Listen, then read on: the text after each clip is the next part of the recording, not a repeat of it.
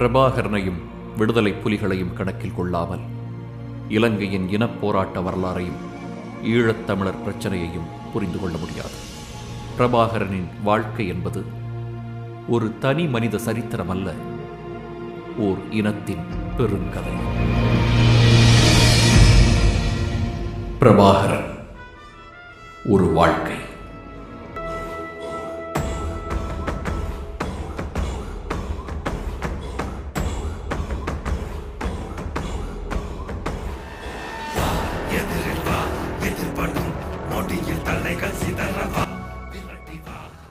பிரபாகரன் என்றொரு விதை.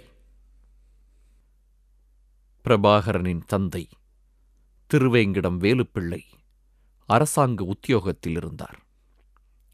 அவர் சிலோன் அரசாங்கத்தில் மாவட்ட காணி அதிகாரியாக பல ஆண்டுகள் கடமையாற்றினார்.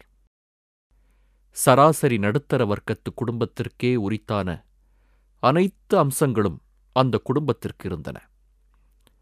நிலையான வேலை நிம்மதியான வாழ்க்கை ஆகியவற்றை வாழ்க்கையின் ஆதார தேவையாக கருதிய வேலுப்பிள்ளை தனது குழந்தைகள் நல்ல கல்வி கற்பதன் வாயிலாக மட்டுமே அந்த நிலையை எட்ட முடியும் என்று வெகுவாக நம்பினார். பிரபாகரனின் அண்ணன் மனோகரன் அரசாங்க வேலையில் சேர்ந்தார். அவனது இரு தமக்கைகளும் அரசு ஊழியர்களை மணம் புரிந்தனர். அதன் பிறகுதான் இனக்கலவரங்களால் பாதிக்கப்பட்டு மேலை நாடுகளில் அடைக்கலம் புகுந்தனர். பிரபாகரன் சிலோன் சிவில் சர்வீஸில் சேர வேண்டுமென்று வேலுப்பிள்ளை விரும்பினார். ஆனால் பிரபாகரனால் அப்பாவின் ஆசையை நிறைவேற்ற முடியவில்லை. அவனது நோக்கம் அரசாங்கத்தில் சேர்வதல்ல. ஆனால் அரசாங்கத்தை எதிர்த்துப் போராடி தமிழருக்கென்று தனியாக அரசாங்கம் அமைப்பது. பிரபாகரனின் தாய் தந்தையர் இருவருமே கோவில் கட்டி எழுப்பிய பரம்பரையில் தோன்றியவர்கள். ஆகையால் அந்த வீட்டில் கடவுள் பக்தி மிகுந்திருந்தது. தாயார் பார்வதி அம்மா விசேஷ தினங்களில் விரதமிருப்பார் அவர்கள் அடிக்கடி கோவிலுக்குச் சென்றாலும் வீட்டில் தனியான பூஜை அறையும் இருந்தது. அந்த அறையில் பெரியதொரு சிவன் சிலையும் அதைவிடச் சிறிய உருவத்தில் பிள்ளையார் முருகன் சிலைகளும் இருந்தன. குழந்தைகள் நால்வரும் தினந்தோறும் காலையில் கடவுளை வழிபட வேண்டும். அவர்களும் விருப்பத்துடன் முறை வைத்து ஆளுக்கு ஒரு நாள் தேவாரம் பாடுவதை வழக்கமாகக் கொண்டிருந்தனர். மற்ற கடவுள் படங்கள் சுவரில் தொங்கின. கடவுளர் படங்கள் மட்டும் அந்த வீட்டுச் சுவரை அலங்கரிக்கவில்லை. கூடவே மகாத்மா காந்தி பண்டித ஜவஹர்லால் நேரு ஆகியோரின் படத்தையும் வேலுப்பிள்ளை அங்கே மாட்டியிருந்தார். அவர் தந்தை செல்வநாயகத்தின் மீது அளவு கடந்த நம்பிக்கை வைத்திருந்தார். செல்வநாயகம் காந்தியவாதி. மேலும் இந்திய சுதந்திரப் போராட்ட வரலாற்றை ஒதுக்கிவிட்டு சிலோன் விடுதலையை கொண்டாட முடியாதென்பதால் ஆங்கில ஏகாதிபத்தியத்திடமிருந்து தம் நாட்டுக்கு விடுதலை பெற்றுத் தந்த தியாகிகளாகவே காந்தியும் நேருவும் ஈழ மக்கள் மத்தியில் அறியப்பட்டனர். கலாச்சார ரீதியாக பார்த்தாலும் ஈழத் தமிழ் மக்களுக்கு சிங்களர்களை விட இந்தியாவின் மீதுதான் கூடுதலான ஈடுபாடு இருந்தது. காணி அதிகாரியாக பணியாற்றிய காரணத்தினால் தமிழர் பகுதியின் பாரம்பரிய நிலங்களை சிலோன் அரசு சிங்கள குடியேற்றம் மூலம் படிப்படியாக ஆக்கிரமிப்பதை வேலுப்பிள்ளை கவனித்து வந்தார். தமது பாரம்பரிய நிலங்கள் சிங்களமயமாவது தமிழ் இனத்தின் தனித்துவ அடையாளத்தையே ஒழித்துவிடும் என்று அவருக்கு தெரியும்.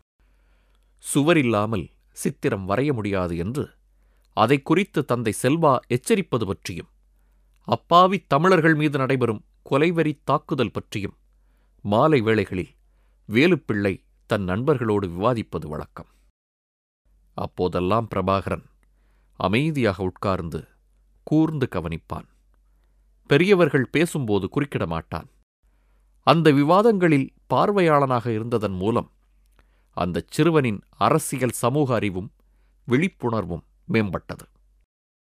ஆனால் அவர்கள் வெறுமனே பேசிக்கொண்டிருப்பதாக மட்டுமே பிரபாகரனுக்கு பட்டது. தமிழ் இனம் குட்ட குட்ட குனிந்து கொண்டே இருக்கிறதென்று நினைத்தான். ஒடுக்கப்படுகிறோம் என்ற ஆதங்கம் அவர்களுக்கு இருக்கிறதே ஒழிய சரியான போராட்ட முறையை தேர்ந்தெடுக்கவில்லையோ என்ற ஐயம் அவனுக்கு இருந்தது. காந்தியும் நேருவும் வேண்டாம். நமக்கு ஆயுத அடக்குமுறையை ஆயுதத்தால் எதிர்கொண்ட நேதாஜி சுபாஷ் சந்திரபோஸ் பகத்சிங் போன்றவர்களே தேவை என்று கருதினான். அவனது தந்தை காந்தி நேரு படத்தை மாட்டிப் போற்றிய அதே சமயம் சிறுவன் பிரபாகரன் புரட்சிக்காரர்களான நேதாஜி மற்றும் பகத்சிங் படங்களை மாட்டி மகிழ்ந்தான். வீட்டில் அனைவருக்குமே கடைக்குட்டி பிரபாகரன் செல்லப்பிள்ளை. அவனை தம்பி அல்லது துரை என்று கூப்பிடுவார்கள். அக்கம்பக்கத்தில் உள்ளவர்களுக்கு சின்ன சின்ன ஒத்தாசை வேலைகளில் ஈடுபடுவான். அவனது தாத்தாவின் ஞாபகார்த்தமாக அவனது குடும்பம் ஆண்டுதோறும் விமர்சையான விருந்து உபச்சாரம் செய்வதை வாடிக்கையாக கொண்டிருந்தது. அந்த வைபவத்தில் பங்கு பெறத் தவறியவர்களுக்கு உணவுப் பொட்டலங்களை எடுத்துச் சென்று கொடுப்பான். கோவிலில் சிறப்பு பூஜைகள் நடக்கும்போது விநியோகிக்கப்படும் பிரசாதத்தை அக்கம்பக்கத்தில் உள்ளவர்களுக்கு எடுத்துச் சென்று தருவான். எனினும் அவனது உலகம் மிகச்சிறியதாக இருந்தது. ஆயிரத்தி தொள்ளாயிரத்தி தொண்ணூற்றி நான்காம் ஆண்டு வெளிச்சம் பத்திரிகைக்கு அளித்த பேட்டியில் அவரே இதை ஒப்புக்கொண்டிருக்கிறார் குடும்பத்தில் எல்லோருக்கும் நான் செல்லம் பாசத்திற்குரியவன். அதனால் வீட்டிலே எனக்கு நிறைய கட்டுப்பாடுகள் உண்டு. பக்கத்து வீட்டு பையன்களே என் விளையாட்டுத் தோழர்கள் எனது உலகம் எங்கள் வீடும் அண்டை வீடுகளும் மட்டுமே என்று அவர் கூறியிருக்கிறார்.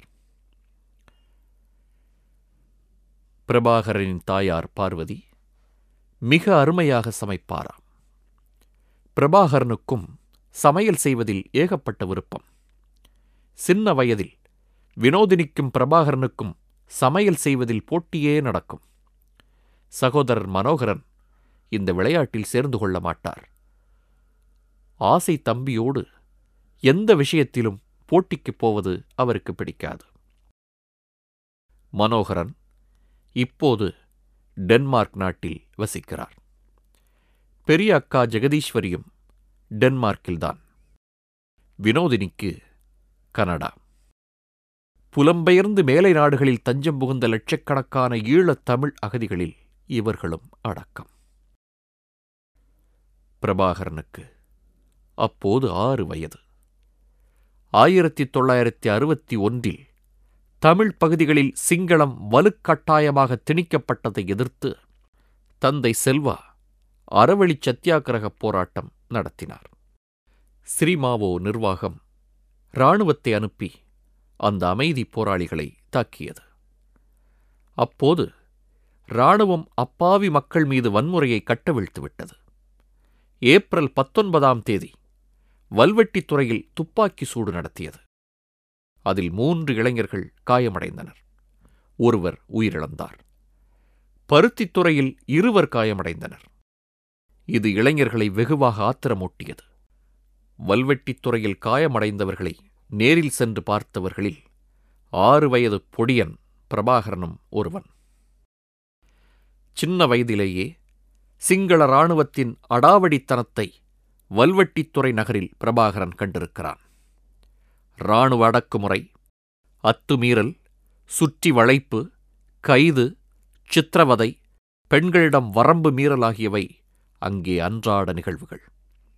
அப்பகுதி மக்கள் இராணுவத்தை வெறுத்தனர்.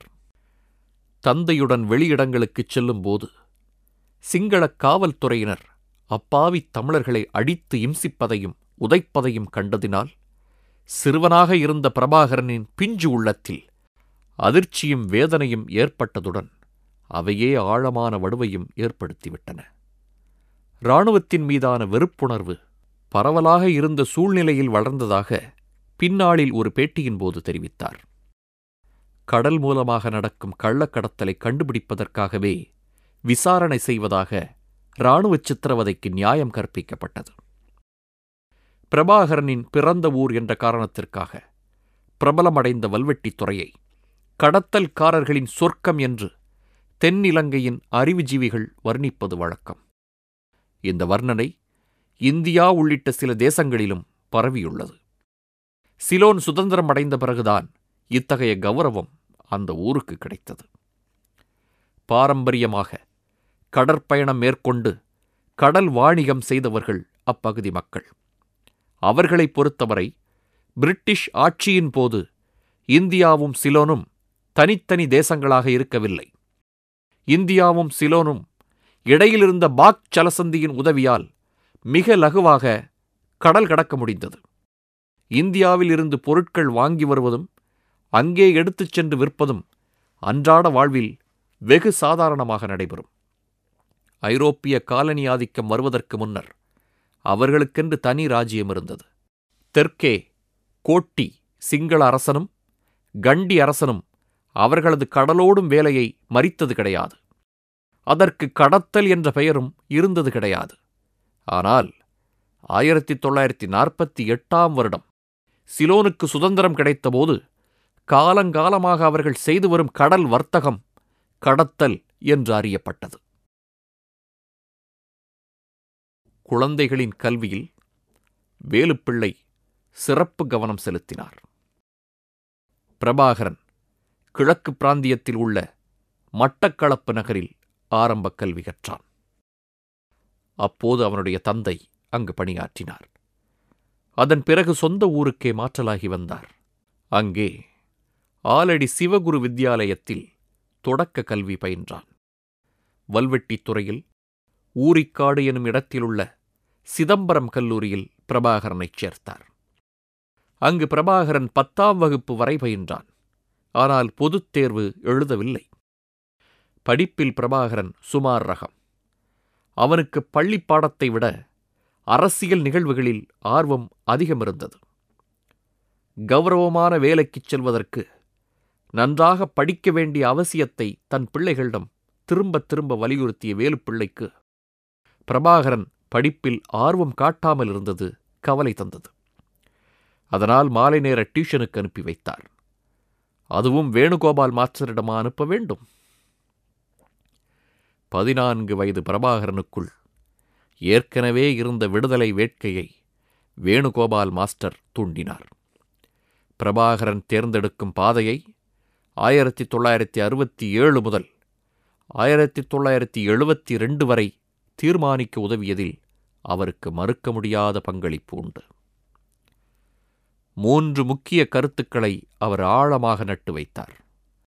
தமிழருக்கென்று தனியாக நாடு அரசு கலாச்சாரம் வரலாறு இருந்தது. சிங்களப் பெரும்பான்மை தமிழ்ச் சிறுபான்மை சிலோன் தேசியமெல்லாம் ஆங்கிலேயரால் ஏற்படுத்தப்பட்ட வரலாற்று திருப்பத்தை ஏற்படுத்தியது என்பது முதல் கருத்து. சிங்கள அடக்குமுறைக்கு கீழ்ப்படிந்து அடிக்கும் போதெல்லாம் வாங்கிக் கொண்டிருக்கும் தமிழர் தலைமை ஒரு தலைமுறை கால இடைவெளியில் தமிழ் இனத்தை அதன் அழிவுக்கு இட்டுச் செல்கிறது என்பது இரண்டாவது கருத்து. மேலும் உலகத்தின் எந்த ஒரு மூலையிலும் நாடாளுமன்ற ஜனநாயகம் மூலம் இனபேதம் தீர்ந்ததாக சரித்திரம் இல்லை என்பார். சிங்கள இராணுவ வலிமையை இராணுவ வலிமை மூலமாக எதிர்கொள்வதால் மட்டுமே நமது மக்களுக்கு சுதந்திரத்தை பெற்றுத்தர முடியும் என்பது மூன்றாவது முக்கிய கருத்து. ஆக மொத்தத்தில் தமிழ் பெருமித உணர்வையும் தமிழ் தேசிய உணர்வையும் அந்த டீனேஜ் சிறுவன் உள்ளத்தில் விதைத்தார். நிராயுதபாணிகளான அப்பாவி தமிழர்களுக்கு எதிராக ஆயுத வலிமையை பிரயோகிக்கும் இனவரி அமைப்பினை ஆயுதப் போராட்டத்தின் மூலமே எதிர்கொள்ள முடியும் என்று ஆழமாக உறுதியாக நம்பியவர் அவர். மேலும் சிங்களவரோடு ஒத்துழைக்கும் தமிழரசுக் கட்சியின் வழிமுறையை தவிர்த்து சுதந்திர ஈழம் அமைப்பதே சரியான தீர்வாக இருக்கும் என்று போதித்தார். அதற்கு காரணம் சுந்தரலிங்கமும் நவரத்தினமும். தமிழ் பொதுமக்கள் மத்தியில் அவர்களது பிரச்சாரம் எடுபடாமல் போனாலும் வேணுகோபால் போன்ற சில துடிப்பான இளைய தலைமுறையினர் நெஞ்சில் சுதந்திர வேட்கையை தோற்றுவித்தது. பிரபாகரா உன் வயதில் நான் தமிழரசுக் கட்சியில் இளைஞரணியில் பணியாற்றியிருக்கிறேன். மூத்த தலைவர்களை சிறந்தாழ்த்தி வணங்கி அவர்கள் அருளும் உபதேசங்களை மூலை முடுக்குகளிலெல்லாம் விதைத்திருக்கிறேன். மாற்றம் வரும் மாற்றம் வரும் என்று கண்களை அகல விரித்து காத்து கொண்டிருந்தவன்தான் நான். ஒரு கட்டத்தில் எல்லாமே வெறுத்து விட்டது எனக்கு. வரட்டுச் சித்தாந்தங்களை உதறித் தள்ளிய பிறகுதான் லகுவாக உணர முடிந்தது. மாலை ஆறு பதினைந்துக்கு ஆரம்பித்து மூன்று மணி நேரம் நடக்கும் டியூஷனில் மாஸ்டர் அடிக்கடி சொல்வது இதுதான். ஈழ விடுதலையை முன்னிறுத்தி நவரத்தினம் ஆரம்பித்த சுயாட்சிக் கழகத்தில் வேணுகோபால் மாஸ்டர் தன்னை இணைத்துக் கொண்டிருந்தார். பதினான்கு வயது பிரபாகரனுக்கு டியூஷன் சொல்லிக் கொடுத்த மாஸ்டருக்கு இருபத்தி நான்கு வயதுதான். ஆயிரத்தி தொள்ளாயிரத்தி நாற்பத்தி நான்கில் பிறந்த வேணுகோபால் மாஸ்டரின் தந்தையார் பெயர் பொன்னுசாமி சாஸ்திரிகள். புரட்சிகர கருத்துக்களை கொண்டிருந்த வேணுகோபால் தன்னிடம் மாலை நேர பாடம் படிக்கும் பையன்களிடமும் அதை பரப்பினார். அமெரிக்கா சீனா உள்ளிட்ட பல நாடுகளில் ஆயுதம் தாங்கிய போராட்டமே அம்மக்களை ஆக்கிரமிப்பு சக்திகளிடமிருந்து விடுவித்து சுதந்திரம் பெற்றுத்தந்தது என்பதை விவரிப்பார். உலகிலேயே அகிம்சை முறையில் போராடி விடுதலை அடைந்த நாடு இந்தியா. நெல்லுக்குப் பாயும் நீர் புல்லுக்கும் பாய்வது போல இந்திய விடுதலையின் போது பிரிட்டிஷ்காரன் இந்தா பிடி என்று சொல்லி இலங்கைக்கும் விடுதலை கொடுத்தான். இந்த இரு தேசத்து விடுதலை வரலாறுகளை மட்டும் தெரிந்திருந்த ஈழத்து இளம் மாணவர்களுக்கு உலகத்தில் அநேக நாடுகள் ஆயுதப் போராட்டம் மூலம் தங்களை விடுவித்துக் கொண்டதை வேணுகோபால் மாஸ்டர் எடுத்துரைப்பார். பிரபாகரன் இளம் வயதிலேயே புத்தகங்களின் காதலனாக இருந்தார். அந்த இளம் புரட்சிக்காரனுக்கு அதுதான் முக்கியமான பொழுதுபோக்கு. அதிலும் வரலாற்று நூல்களும் மாவீரர்களின் வாழ்க்கை வரலாறும் அவனுக்கு பிடித்தமானவை. புத்தகம் வாயிலாகத்தான் அலெக்சாண்டர் நெப்போலியன் ஆகியோரின் சாகசங்களைப் பற்றி தெரிந்து கொண்டார். இந்திய சுதந்திரப் போராட்டம் பற்றியும் புரிதல் உருவானது. அதில் சுபாஷ் சந்திர போஸ் பகத்சிங் பாலகங்காதர திலகர் போன்றவர்கள் மீது அவனுக்கு பற்றுதல் ஏற்பட்டது. குறிப்பாக நேதாஜி சுபாஷ் சந்திர போஸ். ஆங்கில ஆதிக்கத்தின் கீழ் இந்தியா இருந்த சமயத்தில் அதை இராணுவ சக்தி மூலமாகவே எதிர்க்க வேண்டும் என்ற அவரது வாதம் அவனை ஈர்த்தது. வீரன் என்றால் நேதாஜி நேதாஜி என்றால் வீரன். பிற்காலத்தில் விடுதலைப் புலிகள் இயக்கம் தொடங்கிய பின்னரும் கூட பிரபாகரனின் வாசிக்கும் ஆர்வம் குறையவில்லை. ஆயிரத்தி தொள்ளாயிரத்தி எண்பதுகளில் பிரபலமாக இருந்து ஐந்து ஆயுதப் போராட்ட குழுக்களில் ஒன்றான ஈரோஸ் அமைப்பின் சங்கர் ராஜி அதை ஊர்ஜிதப்படுத்தியுள்ளார். தென் அமெரிக்க போராளி சே குவேரா தொடர்ச்சியாக பல அமெரிக்க அதிபர்களுக்கு தண்ணி காட்டிய கியூப அதிபர் ஃபிடல் காஸ்ட்ரோ ஆயுதப் போராட்டம் மூலம் சீன விடுதலையை வென்றெடுத்த மா சே துங் முதலிய புரட்சிக்காரர்களின் வாழ்க்கை வரலாற்று புத்தகங்களை பிரபாகரனின் இருப்பிடத்தில் அவர் கண்டிருக்கிறார். மேலும் சுயமாக துப்பாக்கி சுட்டு பழகுவது எப்படி என்ற புத்தகமும் சங்கர் ராஜியின் கண்ணில் பட்டது. சிலோன் கல்வி அமைச்சர் ஐஎம்ஆர்ஏ இரியகோலா ஆயிரத்தி தொள்ளாயிரத்தி அறுபத்தி ஒன்பதாம் ஆண்டு மே மாதம் ஆதி திராவிட தமிழ் மாணவர்களுக்கான மூன்று பள்ளிக்கூடங்களை சிங்கள பௌத்த பள்ளிகளாக மாற்றப் போவதாக அறிவித்தார். அன்றைக்கு யாழ்ப்பாணத்தில் இப்படிப்பட்ட தனி பள்ளிக்கூடங்கள் இருந்தன. அந்த நிகழ்ச்சியில் அவர் நேரடியாக கலந்து கொண்டு பரபரப்பை ஏற்படுத்துவார் என்றும் செய்திகள் பரவின. இளைஞர்கள் இதை ஒரு சவாலாக எடுத்துக்கொண்டனர். அமைச்சர் பங்கு பெறும் அந்த நிகழ்ச்சியின் போது மாபெரும் சத்தியாகிரக மறியலில் ஈடுபடும் நோக்கத்தில் அவர்கள் பெரும் எண்ணிக்கையில் திரண்டனர். தமிழரசுக் கட்சியின் தலைமை இளைஞர்களை அமைதிப்படுத்த முனைந்தது. ஆனாலும் அக்கட்சியின் இளைஞரணி நிர்வாகிகள் என்ன நடந்தாலும் சிங்கள அமைச்சருக்கு தங்கள் எதிர்ப்பை காட்டுவதில் உறுதியாக இருந்தனர். அந்த ஊர்வலத்திற்கு போலீஸ் அனுமதி வழங்கவில்லை. கோபத்தின் உச்சியிலிருந்த இளைஞர் பட்டாளம் தடையை மீறுவதென்று முடிவு செய்திருந்தது. சிலோன் அரசு வழக்கமான போலீஸ் பந்தோபஸ்துடன் கடற்படை வீரர்களையும் கொண்டு வந்து இறக்கியது. அந்த மூன்று பள்ளிக்கூடங்களுக்கும் பலமான பாதுகாப்பு தரப்பட்டது. எதற்கு வம்பு என்று கருதிய தமிழரசுக் கட்சியின் தலைவர்கள் இளைஞர்களை சமாதானம் செய்து அவர்களது முயற்சியை கைவிட தூண்டியது. வாழவும் விடாமல் சாகவும் விடாமல் தடுக்கும் இவர்கள் எதைத்தான் சாதிக்கப் போகிறார்கள் என்ற கேள்வி அந்த இளைஞர்களுக்கு எழுந்தது. அது இயற்கை. கட்சியின் இளைஞர் பிரிவில் இருந்து சிறு சிறு குழுக்களாக வெளியேறினர். அவற்றில் ஒன்று குட்டிமணி தங்கத்துறை குழு. இந்த இருவருமே வல்வெட்டித்துறையைச் சேர்ந்தவர்கள் என்பது குறிப்பிடத்தக்கது. ஆயிரத்தி தொள்ளாயிரத்தி அறுபத்தி ஒன்பதாம் வருடம் இக்குழு யாழ்ப்பாணத்தில் ஒரு கூட்டத்தை ஏற்பாடு செய்தது. செல்வநாயகத்தின் தலைமையிலான தமிழரசுக் கட்சியின் நடவடிக்கைகளில் வெறுத்துப் போனதால் அடுத்த கட்டமாக ஆயுதம் தாங்கிய போராட்டத்திற்கு நகர்வது என்று அந்த கூட்டத்தில் தீர்மானமானது. இதில் தங்கத்துறை பாலஸ்தீன விடுதலை வீரர் யாசர் அராபத்தின் மீது ஈடுபாடு உடையவர். எனவே பாலஸ்தீன விடுதலை இயக்கமான பாலஸ்தீன் லிபரேஷன் ஆர்கனைசேஷன் போல தமிழ் விடுதலை இயக்கம் தமிழ் லிபரேஷன் ஆர்கனைசேஷன் என்று தமது இயக்கத்திற்கு பெயரிட நினைத்தார். இருந்தாலும் அதிகாரப்பூர்வமாக அவர்கள் எதையும் முடிவு செய்யவில்லை. எனினும் ஈழ மக்களின் ஆயுதம் தாங்கிய போராட்டப் பயணத்தின் முதல் அடியை எடுத்து வைத்த வரலாற்று முக்கியத்துவம் இந்த சிறிய குழுவுக்கே உரியது.